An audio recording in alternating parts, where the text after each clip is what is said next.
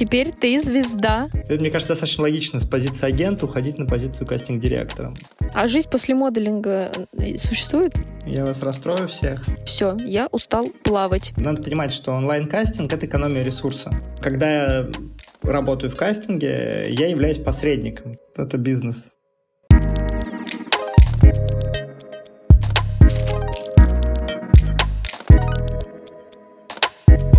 Всем привет, меня зовут Настя Илкова, это Rail подкаст, и здесь мы говорим о моделинге фэшн-индустрии разными глазами и мнениями.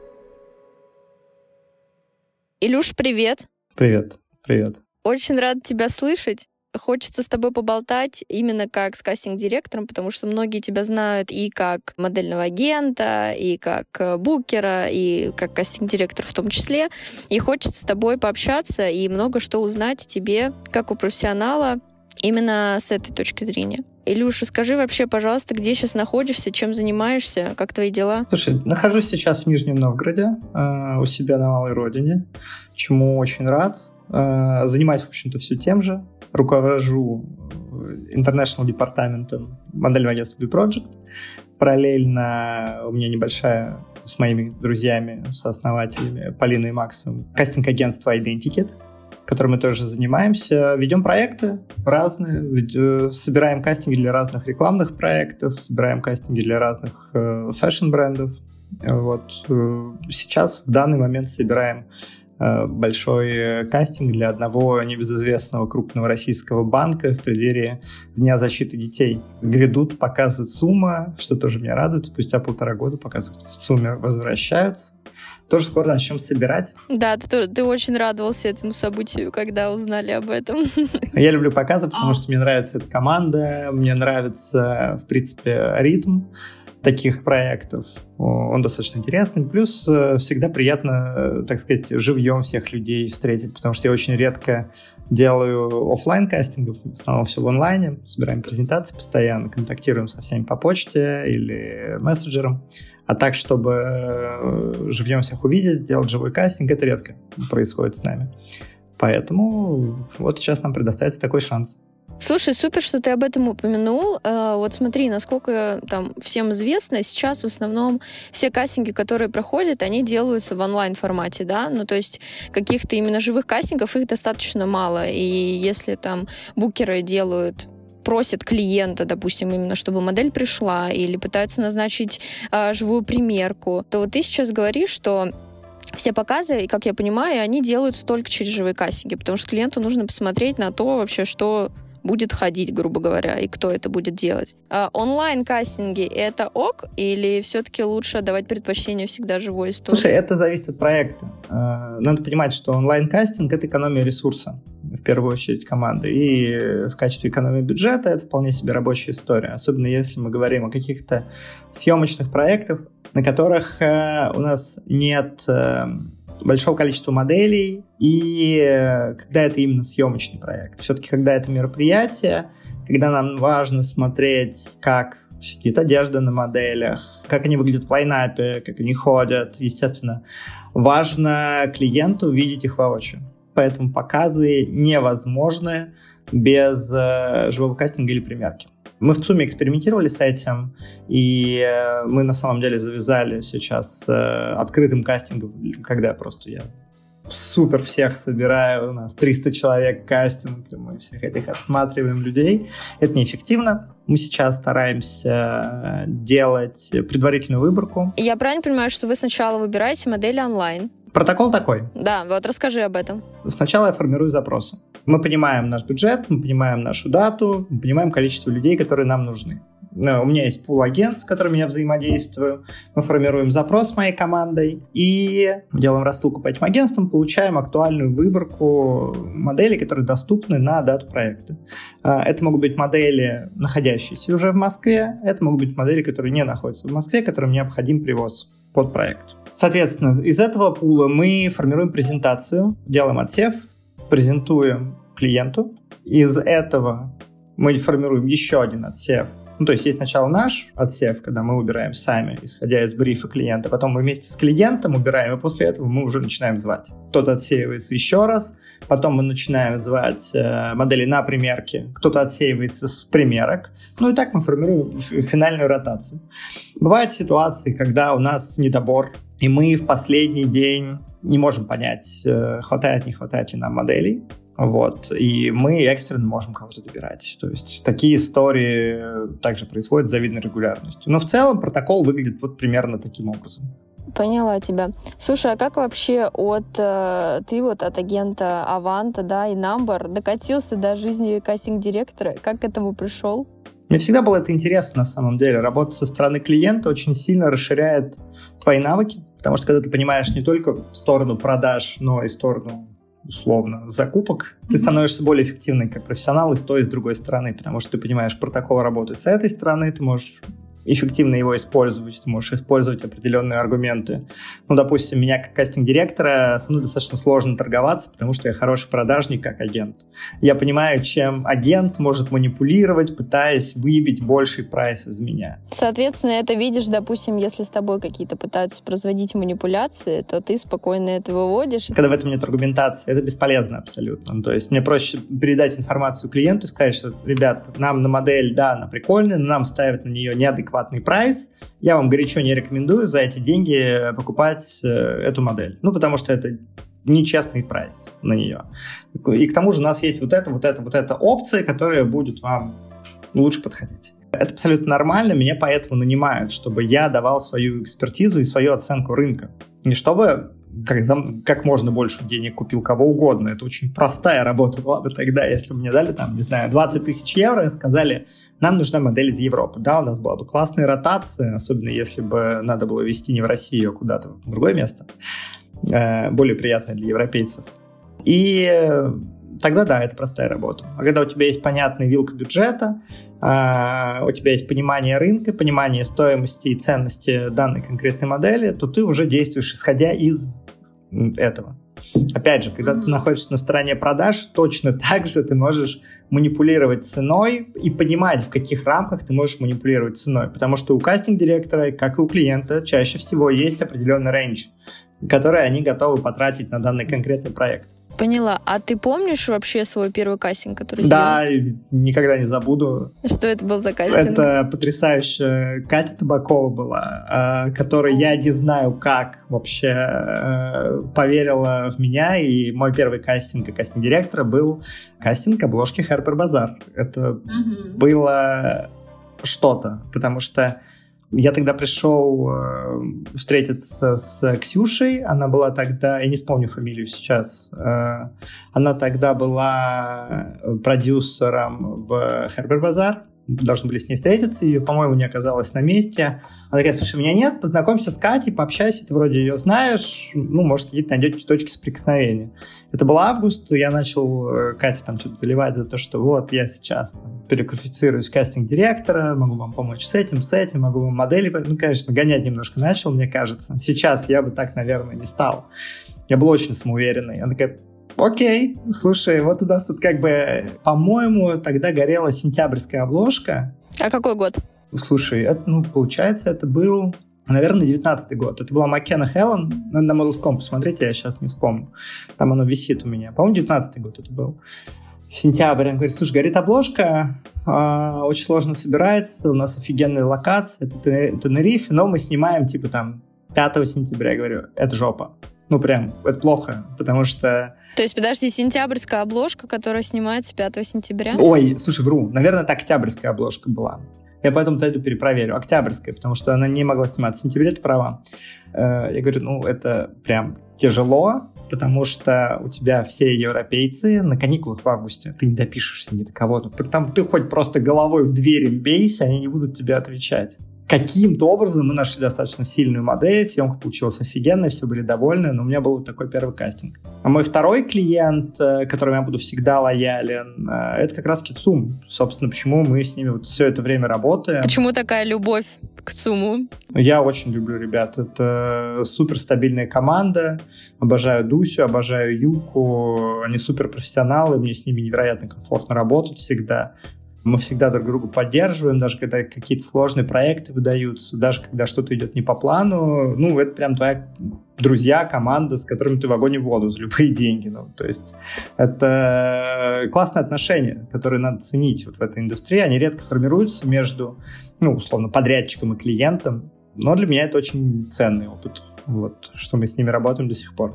Ты, получается, с Сумом также работаешь где-то примерно с 2019 да, да, года? Да, да, я практически сразу с ними тоже начал работать. То есть это был мой второй клиент, к которому я пришел. Мы очень рано начали работать. Это было очень сложно, на самом деле, поначалу, потому что, естественно, со мной никто не хотел особо работать. Э, у меня была достаточно специфическая репутация агента. Ко мне модели уходили очень многие, когда я работал в Number.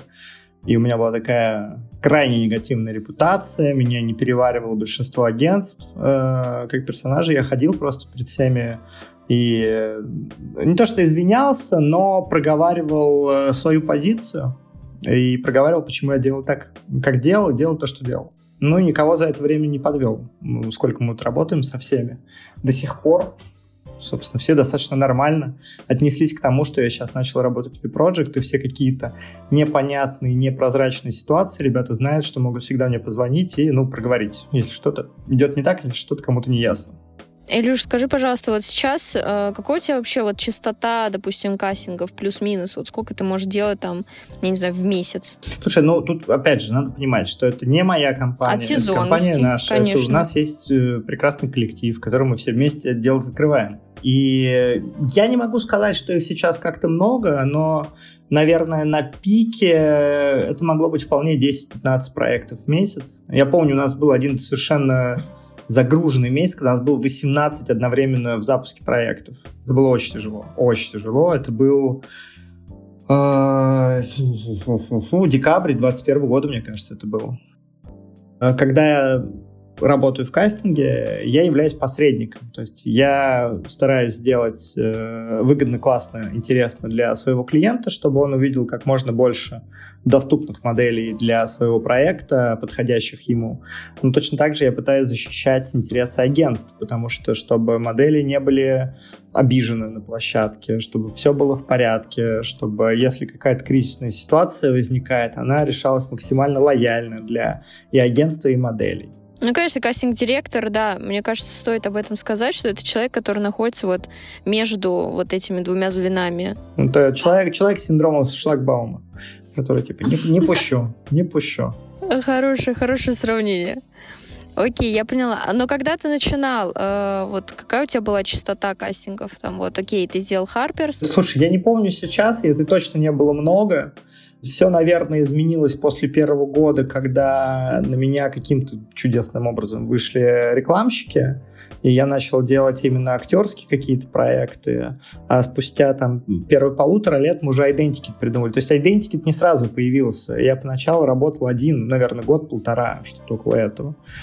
Вот, потом появился Identikit, и как-то все стало несколько и проще, и быстрее одновременно развиваться. Было интересно, на самом деле. И сейчас все очень интересно, и есть очень много мыслей относительно того, как это все дальше развивать, как проект. Время бы хватило на все на это.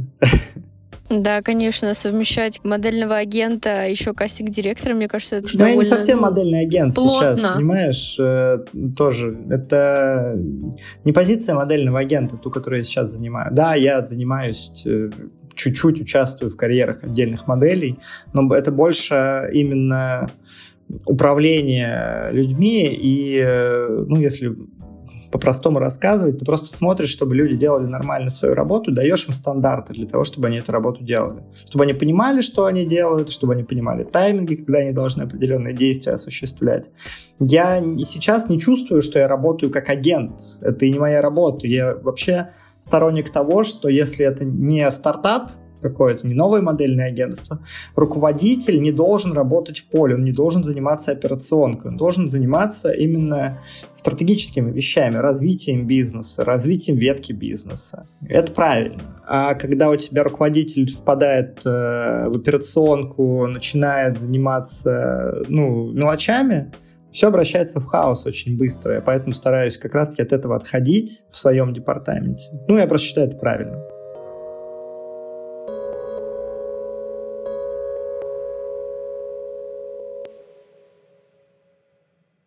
Предыстория. Значит, мы записывали два подкаста. Первый это был с Вероникой, второй это был с Ксюшей Маш Панцерной. И там, и там мы упоминали, что с тобой необходимо просто поговорить про нейромодели О, нет, и ну всю я не вот эту историю. Ну, Я не увлекаюсь, я просто слежу за развитием индустрии. Вот, я не буду у тебя спрашивать, как это сделать, я просто хочу узнать твое мнение именно как кастинг-директора немножечко с этой точки зрения, потому что сейчас иногда, периодически в каких-то там больших брендах мы видим ну, вот эту нейроштуку, да, где используют э, что-то очень современное, новое, не все нам понятно. Как ты думаешь, вообще, насколько это, ну, грубо говоря, мыльный пузырь? Потому что я считаю, что это действительно очень временная и временная история. Нет, это не мыльный пузырь, я вас расстрою всех. Это отожрет кусок рынка у модельного бизнеса 100%, ровно в тот момент, когда крупные бренды сделают необходимые метрики, сначала отрендерят изображение на, эти отрендер, на этих отрендеренных моделей, наденут платье их каким-то образом, это уже вопрос технологии, сделают из этого какой-то каталог нейтральный, да, выложат это и посмотрят цифры. Вот как только они поймут, что цифры равны, расходов меньше, это станет шагом для развития этого рынка еще больше. Понимаешь, проблема э, не в том, что они делают какие-то цифровых моделей, э, супер какие-то наимоднейшие кампейны с интеграцией AI. Это все фигня. Это реально понты. Но это может быть, может не быть, может интегрироваться, может не интегрироваться. Это не про бабки. Про бабки это как раз-таки, когда у тебя технологии уходят в масс-маркет и удешевляют твою линию производства. Если э, крупные игроки смогут интегрировать в своей линии производства AI, интегрировать рендеринг моделей несуществующих, у тебя сразу отпадает расход на пролонгацию прав, потому что у тебя человек не существует, нафига тебе права на него продлевать? У тебя его нет, он у тебя срендерен. А продажа у тебя не проседает, и статистика у тебя точно такая же. Зачем тебе живого человека? Ну окей, с этой точки зрения там доходов, расходов, это понятно, но вот э, если я как покупатель, захожу. И как мне понимать, что, допустим, вот эта вещь будет на мне сидеть так же, как на нейромодели? Погоди, а как ты сейчас это понимаешь? Сейчас очень легко. Во-первых, потому что я знаю половину моделей, я знаю, как они выглядят, и я понимаю, как на мне это будет смотреться. Просто, допустим, там, я захожу, я вижу параметры моделей. Врут, не врут, неважно. Я в этому верю. Я вижу, какой рост модели, я вижу, как на ней сидит, какие у нее примерно параметры и так далее. И, исходя из этого, могу купить или не купить вещь. Тебе ничего не мешает пропорциональное соответствие сделать для сгенерированной условной модели с реальным изображением и привести все измеримые параметры э, к тому, как надо. Ты просто задаешь эти цифры. У тебя как раз-таки с этим проблем не будет никаких. Если покупатель не сможет отличить одно от другого, а очень скоро мы придем к тому, что покупатель не сможет отличить одно от другого, и это нигде не будет афишироваться, ну, потому что у тебя нет регуляции этого. Да и не нужна она, ну, как бы, зачем? Ты просто создаешь картинку, что у тебя тут картинка нереальная, потому что у тебя куча ретушеров работают над ней, осветителей, фотографов, которые делают интерпретацию. Конечно, прищепочка сзади на джинсах, конечно, никто не конечно, отменял конечно. прищепочку. Ну, знаешь, от, э, у тебя это все иллюзия. Начиная от прищепочки дж- сзади на джинсах, заканчивая командой ретушеров, которые работают над изображением. Это все мифотворчество определенное для того, чтобы ты шмотку купила. А если дешевле будет делать мифотворчество без реальных людей, это будет использовано крупными брендами. Сто процентов. Я в этом вообще ни секунды не сомневаюсь. Это вопрос времени и развития технологий. Окей, а что нам тогда делать и моделям, которые зарабатывают на жизнь э, своей внешностью и тем, что как раз-таки работают моделями? Фокусироваться на меньшем борде, фокусироваться на модели как проекте, когда у тебя 10-15 моделей в борде, но каждая из них это отдельный проект, знаешь, вот именно old school, когда у тебя вот есть эти супер модели, потому что, скорее всего, как мне представляется развитие рынка, модели-модели, которые живые, они будут для люкса. Для чего-то очень крутого, большого. Для чего-то дорогого, что готовы платить много денег, для фотографов, которые берут много денег, для тех, кто хочет просто high fashion, like old school, это будет работать. И это будет приносить, и я думаю, что даже всякие Zara, Inditex, они полностью никогда не уйдут на сгенерированное что-то. Это, скорее всего, будет более даже дешевый масс-маркет. То есть, да, кляптик рынка-то это все отгрызет, да с другой стороны, слава богу, меньше моделей станет. Я вообще за то, чтобы моделей становилось меньше. Потому что, как я вообще не устаю говорить везде, это крайне вредная для здоровья, токсичная профессия, которая очень сильно вредит психике, чаще всего молодых девчонок, которые потом оказываются у разбитого корыта без какой-либо способности интегрироваться в реальный мир. Если в эту индустрию будут попадать только те, кто подходит к этой индустрии на 100%... И на долгий срок. Да, и с подходящей психикой, плюс ко всему, для этой индустрии. Да, проходить психологов, прежде чем войти в моделинг. Идеально было бы тестирование какие-то вводить на старте модельным да, агентством. Да, я помню, мы как-то, ты как-то это предлагал. Придумать анкету для входа на психологи- психологию. Ты понимаешь, Тут можно же относиться, вернее, то, что я сейчас проговариваю, это не романтическое отношение к индустрии. Это весьма прагматический подход, прагматичный подход, потому что для меня, как бы это стрёмно не звучало, модель в агентстве — это актив все, что ты делаешь как агентство, ты принимаешь решение, инвестировать в этот актив или не инвестировать в этот актив. Когда ты принимаешь решение инвестировать в этот актив, у тебя должно это решение приниматься на основании чего-то. У тебя должен быть собран пул информации, не просто то, как она выглядит, а то, как она еще себя ведет, то, что у нее в голове происходит, то, э, на каких рынках она может приносить прибыль, то, какая перспектива у нее есть. Это сложно собираемая статистическая информация, но э, я считаю, что агентство должно приходить к этому. И есть пример агентства DNA, есть пример агентства Viva. Это лучшее в мире агентство, на мой субъективный взгляд, но они могут брать в год одну модель, может две. Ну да, мне очень привлекательна такая идея на самом деле, потому что когда берется, я не знаю, ну там 10 моделей в месяц, ну, грубо говоря, это достаточно тяжело. То есть это тяжело это в работе. Достаточно бессмысленно в плане денег, потому что ты не можешь работать и увеличивать рыночную стоимость других. Тебе надо каждый раз в этой гонке существовать. Но это э, вопрос подхода к бизнесу просто. У кого-то другой подход. Кто-то создает э, что-то вроде конвейера, и это тоже работает. Можем посмотреть на AMG которые просто подписывают, подписывают, подписывают на потоке mm-hmm. моделей, и кто стреляет, кто не стреляет, ну, да бог с ним. Э, другой метод ведения бизнеса. Мне ближе метод работы DNA, мне понятней. Мне нравится такой бизнес. Он выглядит для меня куда как более социальным, что ли. Я поняла. Ну смотри, вот э, давай так подытожим немножечко. Э, с точки зрения вот нейросетей, нейромодели, вот этой всей истории, насколько я поняла твою мысль, это что, да, у нас будут нейромодели, они вытеснят э, достаточно такое... Ты понимаешь, я даже не исключаю того, что э, эта технология может применяться иным образом. У тебя могут оцифровывать уже существующих моделей на основе оцифрованного образа делать рендеринг и использовать этот образ тогда, когда им нужно, в той одежде, которая им нужно, ну, подписывая определенные легальные документы. Ну окей, это все, это все такие детали. Я все-таки имею в виду, что в целом именно я не знаю, каталоги не будут сниматься еженедельно моделями, а это, скорее всего, будет какая-то компьютерная штучка. Я убежден в этом, что технология повлияет на рынок, и рутинные съемки которые требуют большого, большой затраты ресурсов, они будут оптимизированы. Все, что можно будет оптимизировать, будет оптимизировано 100%.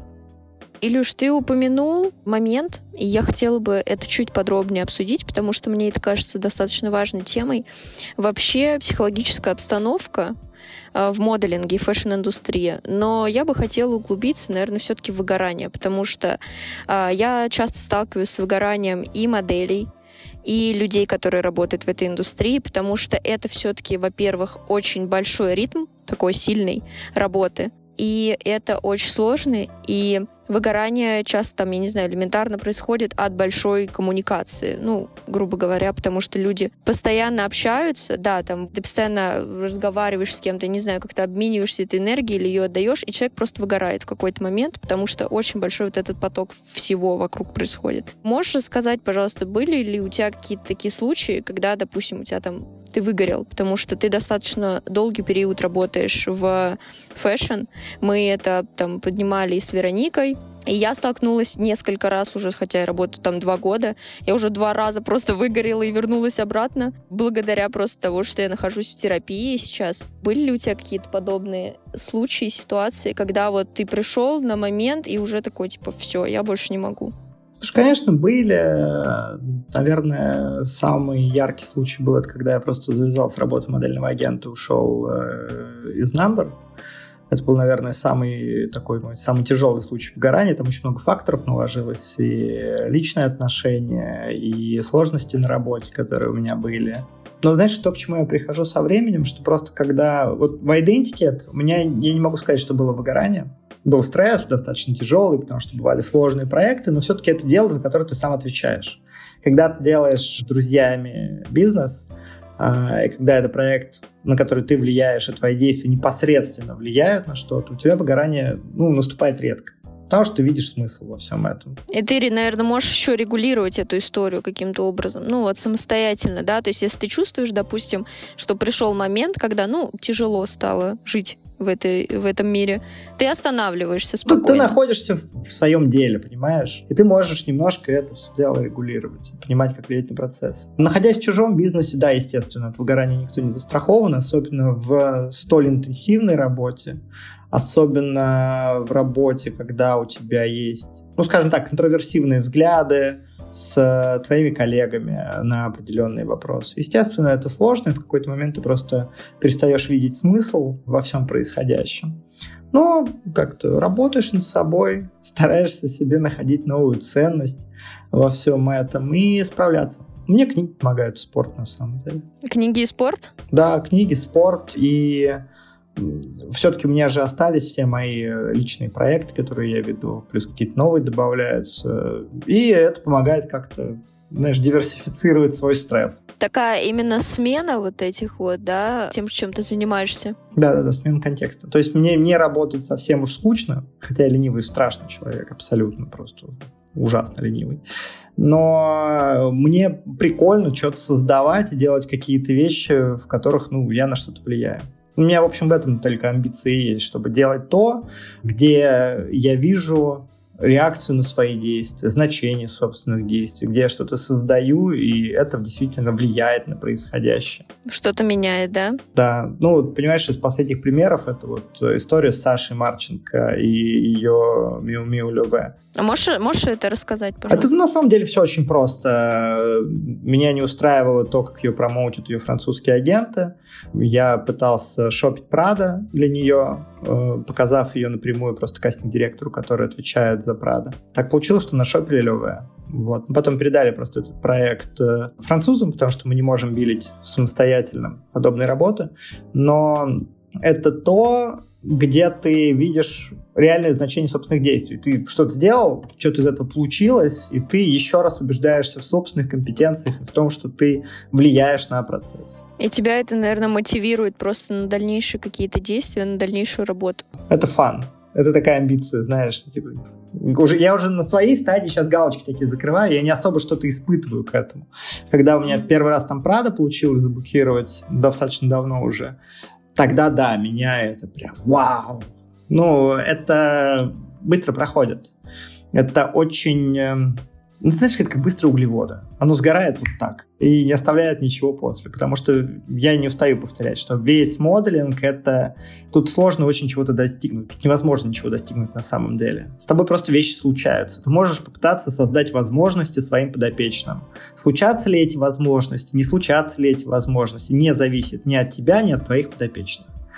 Ты можешь просто успокоить, ты можешь постараться сделать так, что твои подопечные будут реагировать легче на определенные негативные ситуации в этой индустрии и подготовить к успеху когда случится что-то большое, что это не снесет крышак. Потому что регулярно случается и то, и другое. И, и большое и сносит крышак? Да, очень часто. Когда девчонки начинают, там, сезон, у нее, там, не знаю, 15 шоу, она делает все самое большое, классное, ей все говорят, боже, какая ты потрясающая. И все, теперь ты звезда.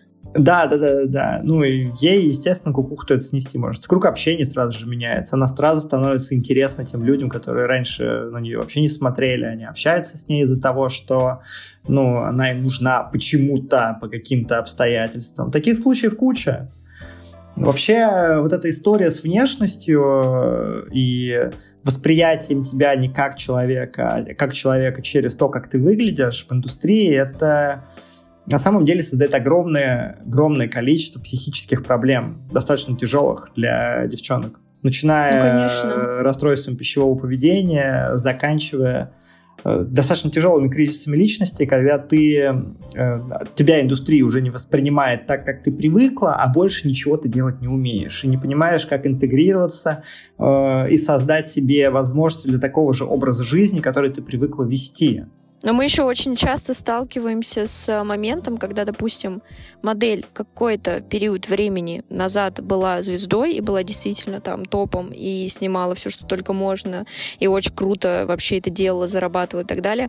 Но сейчас она уже не такая. Сейчас она уже не топ, сейчас уже сменился, я не знаю, типаж, сменились тренды и так далее, и она не может принять этот момент. Да, она не может понять, что почему я вот сейчас не работаю, если я там 10 лет назад назад работала вообще нон-стопом для лучших брендов, а сейчас вот почему-то вы не можете обеспечить нас работой. И, к сожалению, всегда в большинстве своем модели э, воспринимают это не, не как действительно изменение какого-то мира, а именно вот агентство хреновое, и поэтому вот они не могут меня продать. Ну, слушай, с другой стороны, в защиту модели скажу следующее. Очень многие агентства, когда начинают карьеру модели, они говорят, боже, ты просто лицо Прада, не знаю, лицо Гуччи. Сейчас с тобой все будет просто офигенно. Начинают делать промоушен, ничего не получается, и э, модель, естественно, задает вопрос, какого лешего, вы мне тут одно обещали, сейчас получается все по-другому.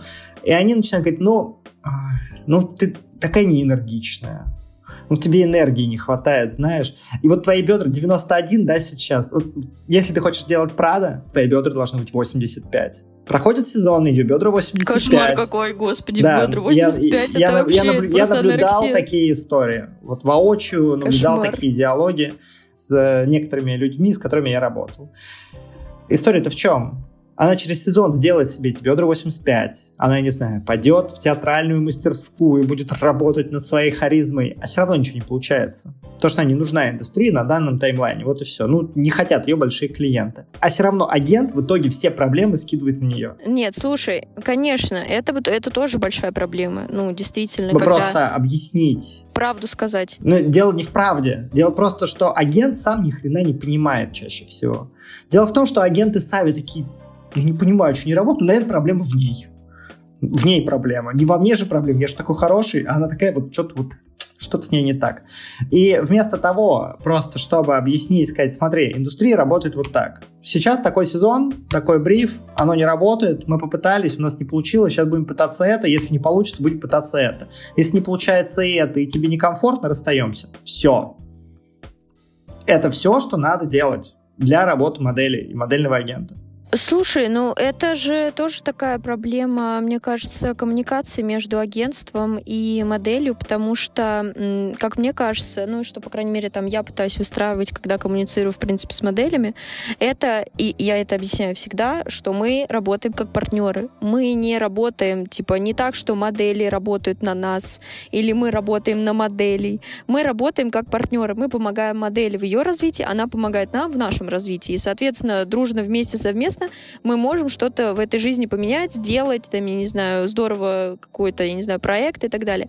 Но когда, допустим, модель начинает воспринимать агентство как э, рабочую лошадку на нее, это жесть. Ну, проговаривать, это просто надо садиться и говорить, говорить, смотри, либо мы сейчас с тобой тут это самое договариваемся, либо расстаемся как в море корабли. Это нормально, опять же, это молодые, еще раз, очень молодые, чаще всего достаточно симпатичные и чаще всего очень закомплексованные девчонки. Реже парни. Я с парнями просто меньше работаю. Но парни наверняка не менее молодые, прекрасные, закомплексованные. Сто процентов. В принципе, в этом э, бизнесе достаточно сложно, потому что как сказала одна моя очень близкая подруга, достаточно успешная модель, говорит, представь, вот ты э, ходишь в день, на 15 собеседований. Пять из них — это работа твоей мечты. И тебе везде отказывают и не говорят почему и ты даже не понимаешь, по каким критериям они тебя оценивают. Ну, я теперь попробую не поехать кукухой из-за этого. В этой работе на позиции агента и на позиции кастинг-директора, на клиентской условной позиции, очень важно не забронзоветь. Потому что когда ты начинаешь бронзоветь, ты такой, я все знаю лучшего. Ни хера. Тут постоянно все меняется. У тебя season by season, у тебя вообще люди меняются, которые у тебя отвечают за индустрию, не только модели. Модель ты бог с ним, да, там очень тяжелая ротация кадров, они постоянно обновляются, фотографы меняются не меньше. У тебя меняется весь креативный класс в этой индустрии, season by season. И, ну, если ты решаешь, что ты, типа, все знаешь лучше всех сейчас, все, с тобой покончено. Ты закончишься просто как агент вот через два сезона. Тебя не будет уже.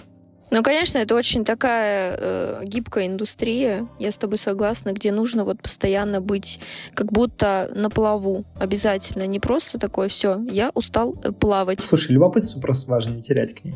Кстати, а, а любопытство реально потерять. Когда происходит выгорание, уже теряешь любопытство. И потом вернуть к себе этот интерес достаточно сложно. Когда ты перестаешь видеть смысл и ценность собственной работы, естественно, ты теряешь любопытство к этой работе, потому что, ну а что я сейчас буду усилия лишние прилагать? Если я не вижу в этом смысл. Если она будет обесценена потом. Я поэтому говорю, что в своем бизнесе работать гораздо проще, чем э, в чужом. Потому что здесь у тебя, ты сам себе определяешь ценность своих действий, а не кто-то.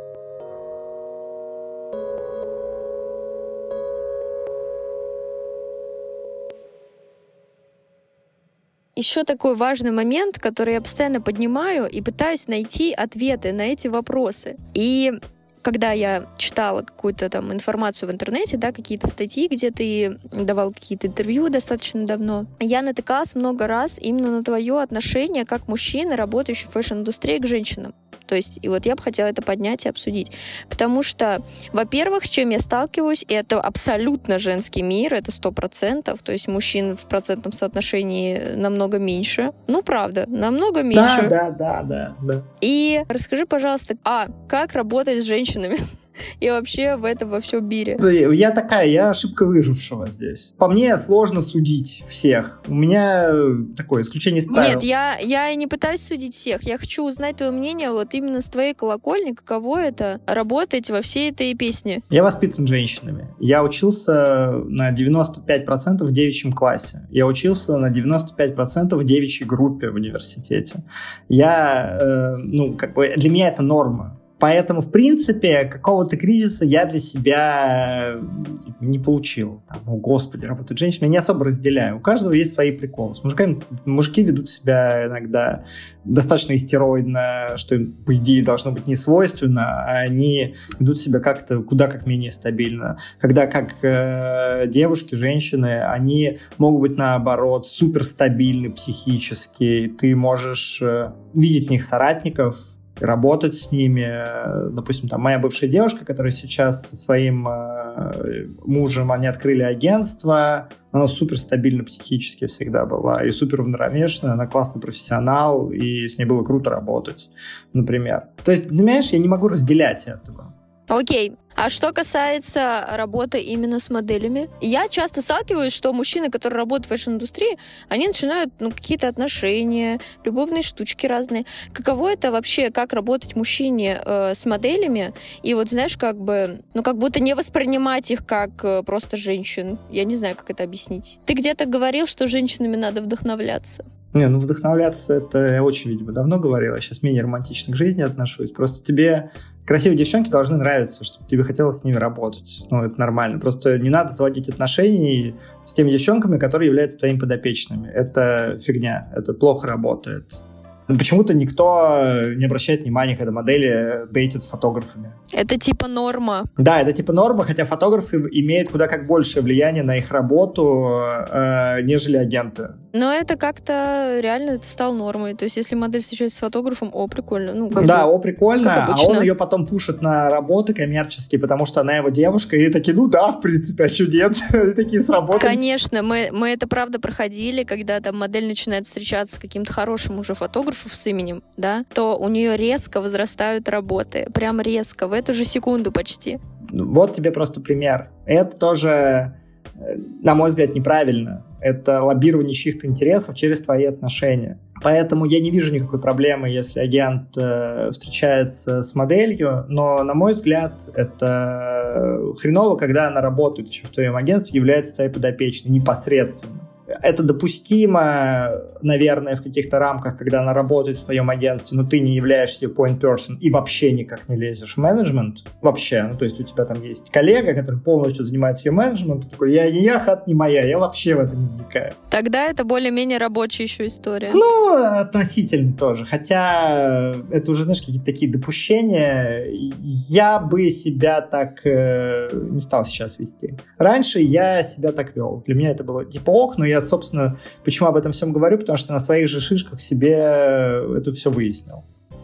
Ты очень много говорил, там, просто мельком вот во время сейчас нашего разговора о своей некой такой закалке, как изменился сам как личность, допустим, с момента, когда начал, и до того, как ты сейчас относишься к каким-то вещам. Когда ты понял, что ты профессионал? И как ты это осознал вообще? Я не понял этого до сих пор и не считаю себя супер каким-то профессионалом. Это без ложной скромности.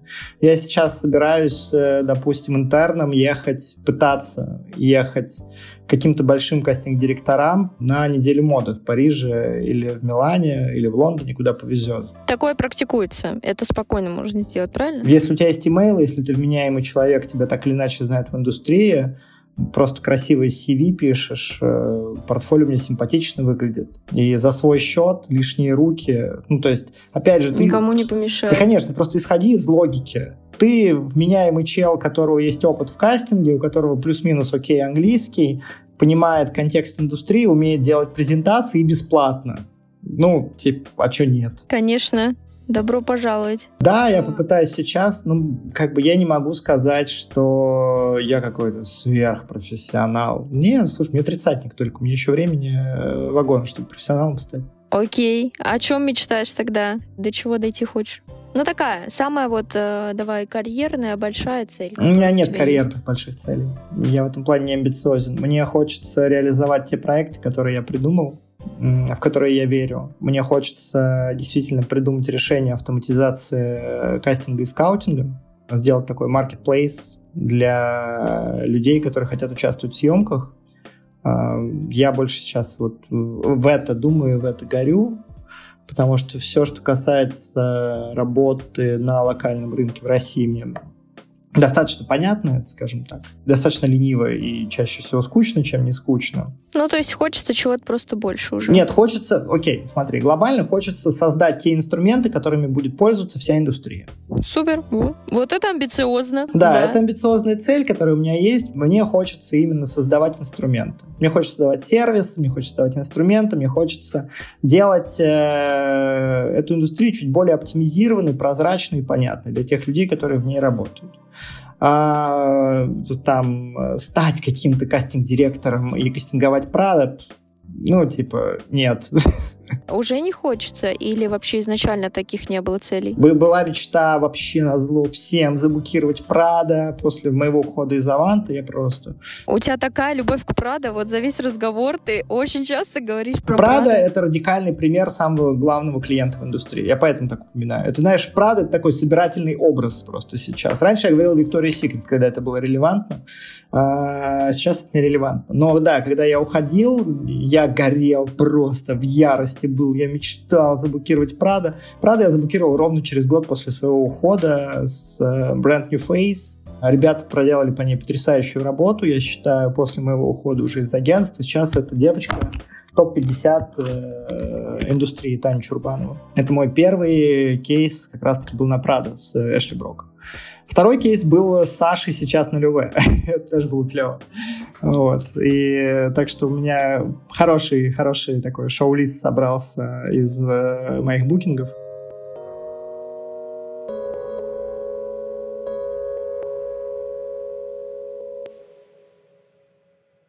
А жизнь после моделинга э, существует? Да, надеюсь, что да. Я бы очень хотел, чтобы она была.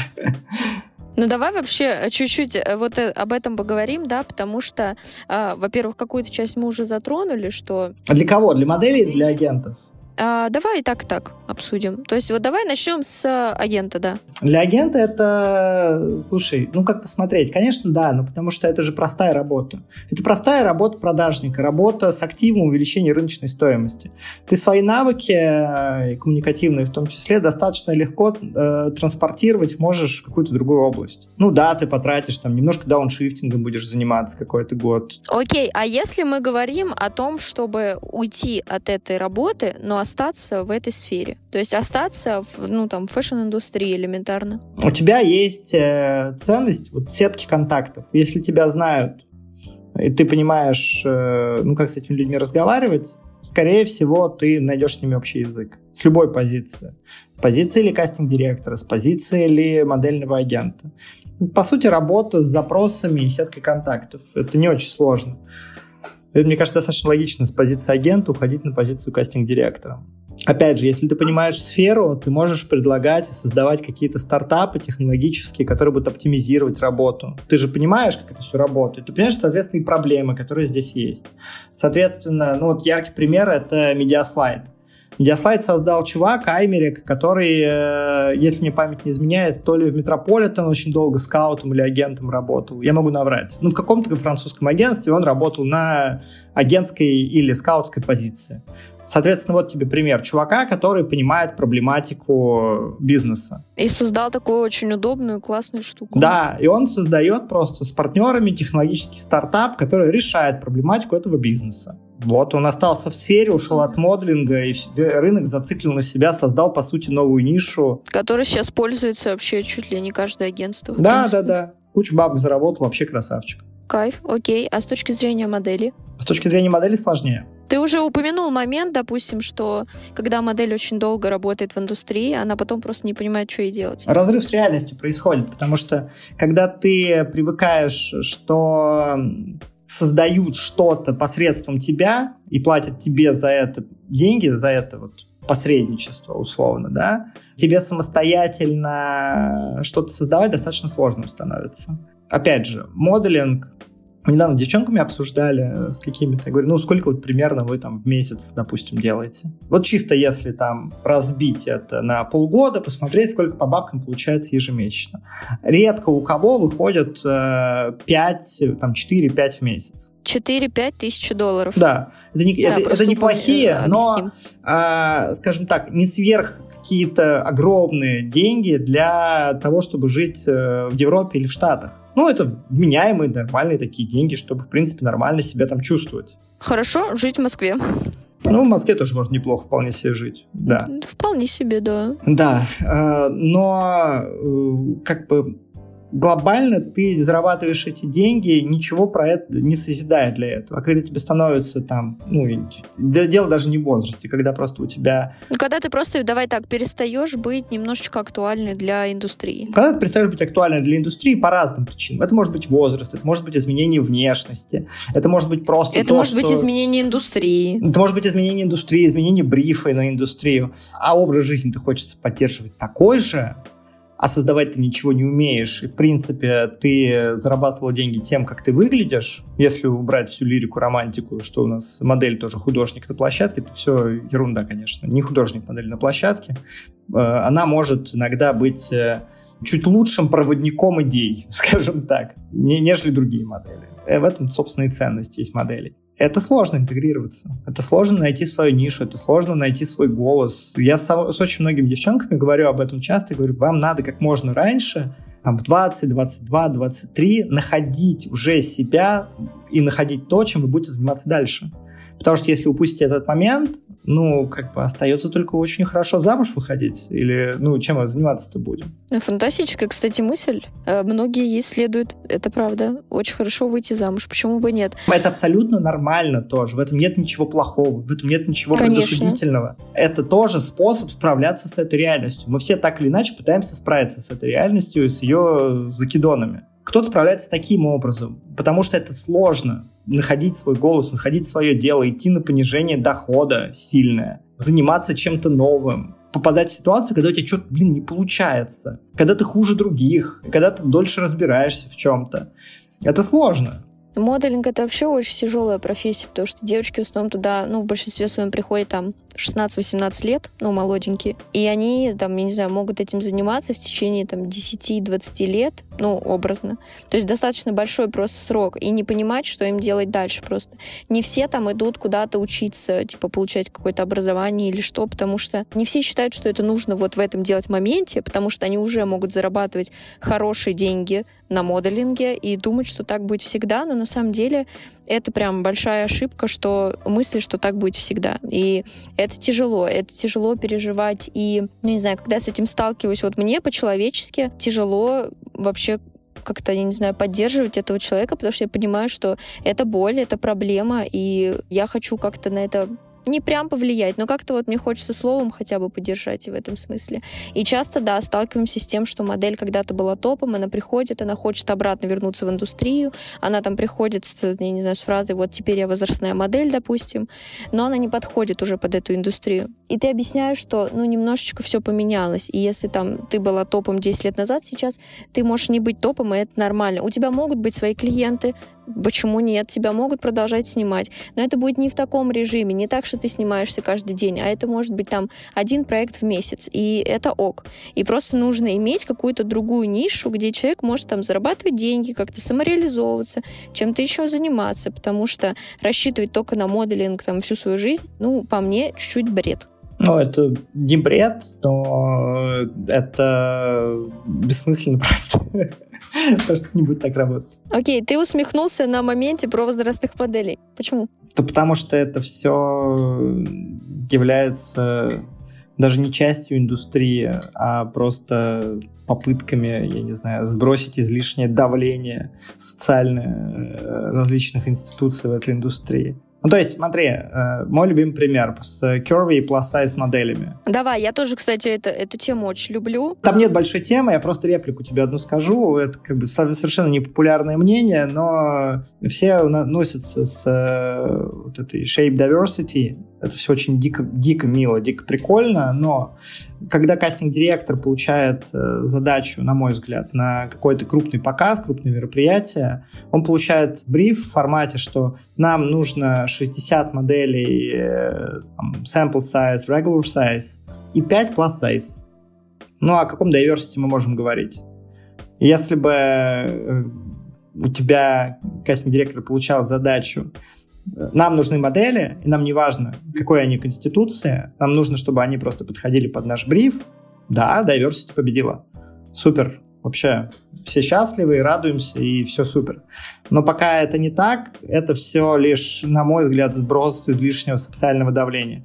Повлияло ли это на рынок? Да, скорее повлияло на рынок. У нас есть действительно сейчас бренды, которые расширили свои размерные сетки, тратит на это дело больше денег, тратит на это дело больше маркетинговых денег, у тебя воронка входа в эту индустрию для отдельных моделей расширилась, действительно. Но это касается не только plus size, это и э, роста моделей касается. Но в целом, вот как бы, давай так, изменения стандартов, которые, ну, принято называть стандартами. Слушай, это не то, что изменения, это расширение э, стандартов этих, понимаешь? Но это пока еще далеко от того, чем они пытаются выставить э, вот это diversity. Это не diversity, это просто сброс социального напряжения. В чем реально сейчас есть разнообразие, это, скорее всего, также обусловлено рынком. Мне надо цифры посмотреть, но, скорее всего, это также обусловлено рынком. Это разнообразие этносов. Сейчас реально представлены все этносы. У нас сейчас нет блока на темнокожих, на азиаток, э, на метисов. Все работает, все работает одновременно, это супер. Это прям очень круто. Это расширяет возможности кастинга. Это смотрится интересно и смотрится круто. Но это, блин, тоже про бабки. Они просто посмотрели такие, окей, где у нас сейчас, скорее всего, будет больше людей, которые будут готовы платить деньги за нашу одежду? Здесь. Наверное, будет отличной идеей больше индусов добавлять. Взять человека оттуда. Да, больше индусов добавляем в кастинг. Ребята, там сейчас типа ярд людей будет, они готовы платить бабки.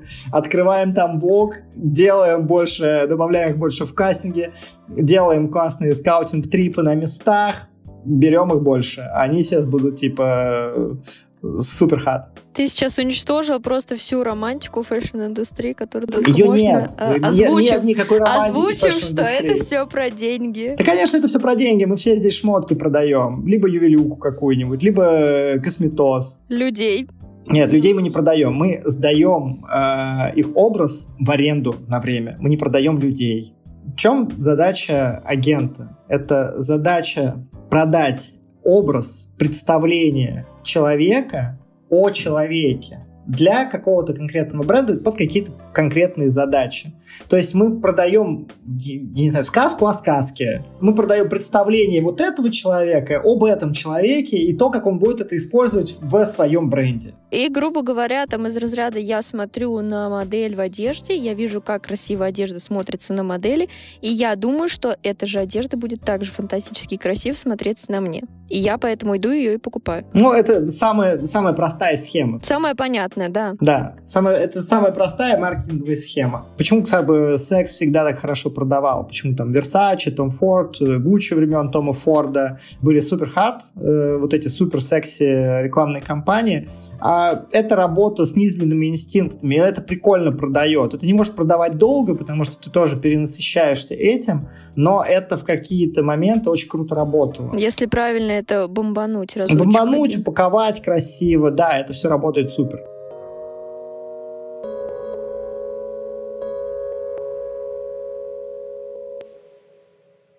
Илюш, давай блиц. Давай, Блиц.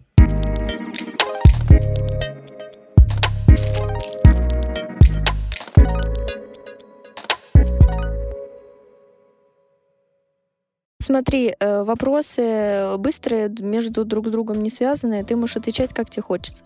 А если не фэшн-индустрия, то что? Трейдинг, работа на биржах. Э, Супер мне подходит. Вообще классно. С людьми взаимодействовать не надо. Так нравится? Э, не нравится с людьми взаимодействовать? Устаю. Я вообще интроверт по э, типу. Э, Просто я очень хорошо шифроваться умею. Понимаю тебя. Окей, самый странный кастинг, который ты когда-то вообще в этой жизни делал. Вот прям самый странный. Кастинг для эротического календаря Simple Wine для их випов. Это было дико просто.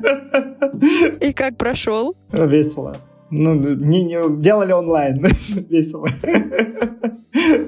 Были... Было бы интереснее, если бы, знаешь, ну, живой кастинг бы делали. И такие, девочки, поехали. Ты будешь смеяться, но клиент хотел об этом. Мы с продюсером просто отстояли эту историю, сказали, нет, нет, никакого кастинга в белье, вы чё?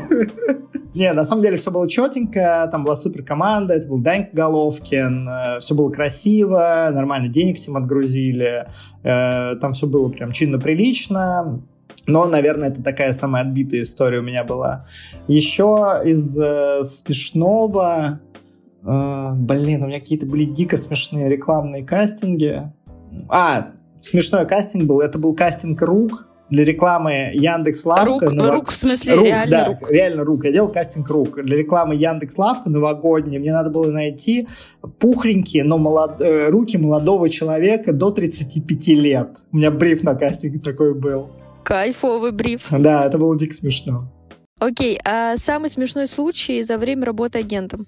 Может быть, какой-то, знаешь, именно там букинг какой-то был угарный, который Дико смешная сделал. история была о том, как я дал... э, всё- Ну, я рассказывал часто, на самом деле, эту историю, просто, мне кажется, под запись ни разу не рассказывал.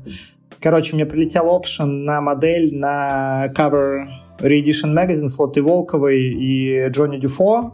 Потом с этой же командой на понедельник... Ну, опшен пришел, вот, типа, мы находимся в пятнице, и вот на через неделю, на субботу пришел этот опшен. А на понедельник пришел опшен на кампейн Balenciaga с этой же командой. Ну, я, естественно, дал на все первый. А потом, дай, а потом на выходных сижу и думаю, дай-ка посмотрю визу у Светы.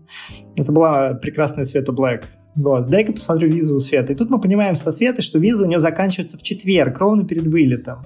Я так, мне кажется, не орал никогда. Мы умудрились сделать ей визу за два дня.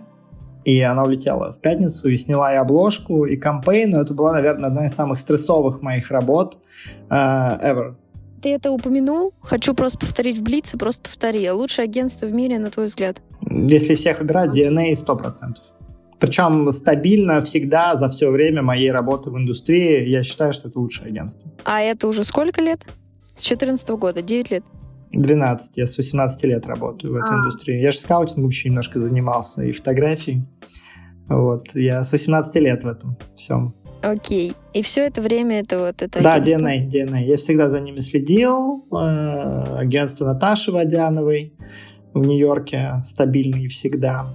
Вот. Э, ну, мне они очень импонируют, мне очень нравится их основатель. Я с ним даже шапочно чуть-чуть знаком лично. Он супер мужик, прям мировой абсолютно. И я считаю, что это лучшее агентство в мире. Туда сложнее всего попасть. С ними сложно выстраивать взаимоотношения агентам. Они эм, очень мало с кем работают, очень мало новых моделей берут. Ну, они крутые. То есть им очень тяжело, допустим, заплейсить модель. То есть вот именно как материнки туда тяжело отправить кого-то. Да, да, да, да, да. А почему такая история? Потому что они действительно редко берут очень качественно Если они берут модель, она должна стать звездой. Они не берут э, тех, кого не уверены. Вернее, даже не, не, тех, кого не уверены. Они не берут просто, типа, regular models. Э, они берут то... Сто процентов, что будет работать. Да, они э, в хорошем смысле старомодны. Это то, как, на мой взгляд, дол- должен вестись бизнес. Ты берешь модель, ты ее развиваешь как проект. Сколько бы времени это ни занял. Если ты подписал модель, ты взял на нее ответственность, ты должен над ней работать а не просто, ну, мы возьмем модель, типа, ну, каких-то денег заработаем. Это тоже способ ведения бизнеса. Просто это немножко... Другая история просто. Даже если я в этом работаю, если я сейчас там работаю так, то это все равно вот DNA — это то, к чему я хочу стремиться. Для меня вот, вот это образец. Поняла. Если бы встретился маленьким, что бы ты сказал? Учи английский. Испанский лучше сразу. И э, в 15 году покупай биток. А в 15 году сколько стоил биток? Ты не хочешь знать. Ну что, совсем мало? Рубль? Можно как-то в, в рублях, мне чтобы мне было понятно? Я, бо, я, я, я, я реально боюсь смотреть э, стоимости, но он стоил, наверное, раз э, в 300, в 400 дешевле, чем сейчас. Илюш, что такое мода? Откуда я знаю? Откуда, ну, правда, я знаю, что такое мода. Для меня это бизнес. Супер. Собственно, все. Илюша, спасибо большое, что ты согласился со мной поболтать. Вот, я надеюсь, что это был хороший выпуск и получится очень классно. Мне было кайф, мне кажется, все было кайф. Все, дорогие друзья, всем большое спасибо. До следующего выпуска.